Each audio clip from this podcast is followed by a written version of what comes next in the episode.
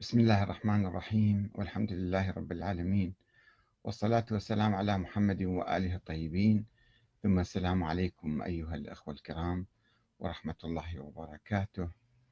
لماذا يترك الفقهاء الشيعة القرآن والسنة النبوية ويتشبثون بالأساطير في تحريم سمك الجري وبعض الأسماك الأخرى؟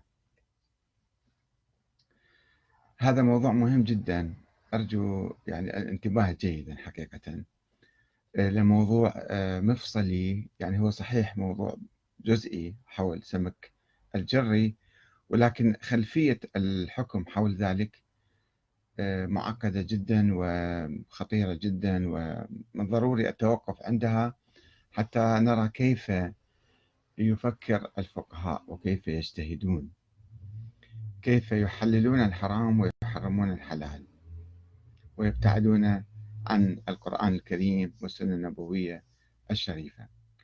يقول الله تعالى في كتابه الكريم: اتخذوا أحبارهم ورهبانهم أربابا من دون الله.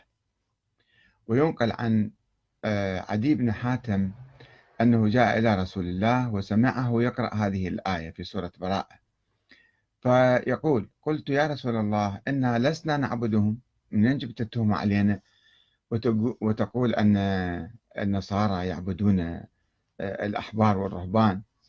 فقال النبي: أليس يحرمون ما أحل الله فتحرمونه، ويحللون ما حرم الله فتحلونه؟ قال: قلت بلى. قال: فتلك عبادتهم. وهاي الرواية واردة عدة أشكال، يعني عدة روايات حول نفس الموضوع هذا. فإذا شوفوا القرآن الكريم يعتبر يعني الاستماع إلى الأحبار والرهبان عند اليهود والنصارى نوعا من عبادة هؤلاء من دون الله، اتخذوهم أربابا من دون الله. إذا مسألة جدا مهمة وخطيرة، تتحدث عن يعني الشرك في الطاعة، الشرك في الطاعة.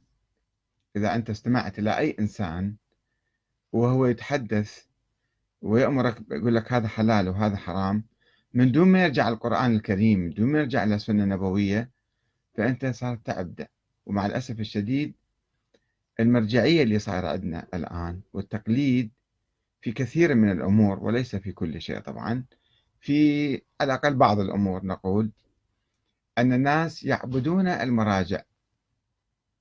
إذا المرجع قال شيء معين خلاص هذا يصير، يعني إذا قال هذا حلال يصير حلال، إذا صار حرام حرام، خلافا لما أمر الله تعالى. فهذه مشكلة خطيرة، وهذا مثل بارز على هذا الانحراف الأصولي، الانحراف الجذري في طريقة التفكير عند يعني معظم الفقهاء الشيعة بالحقيقة، إلا ما ندر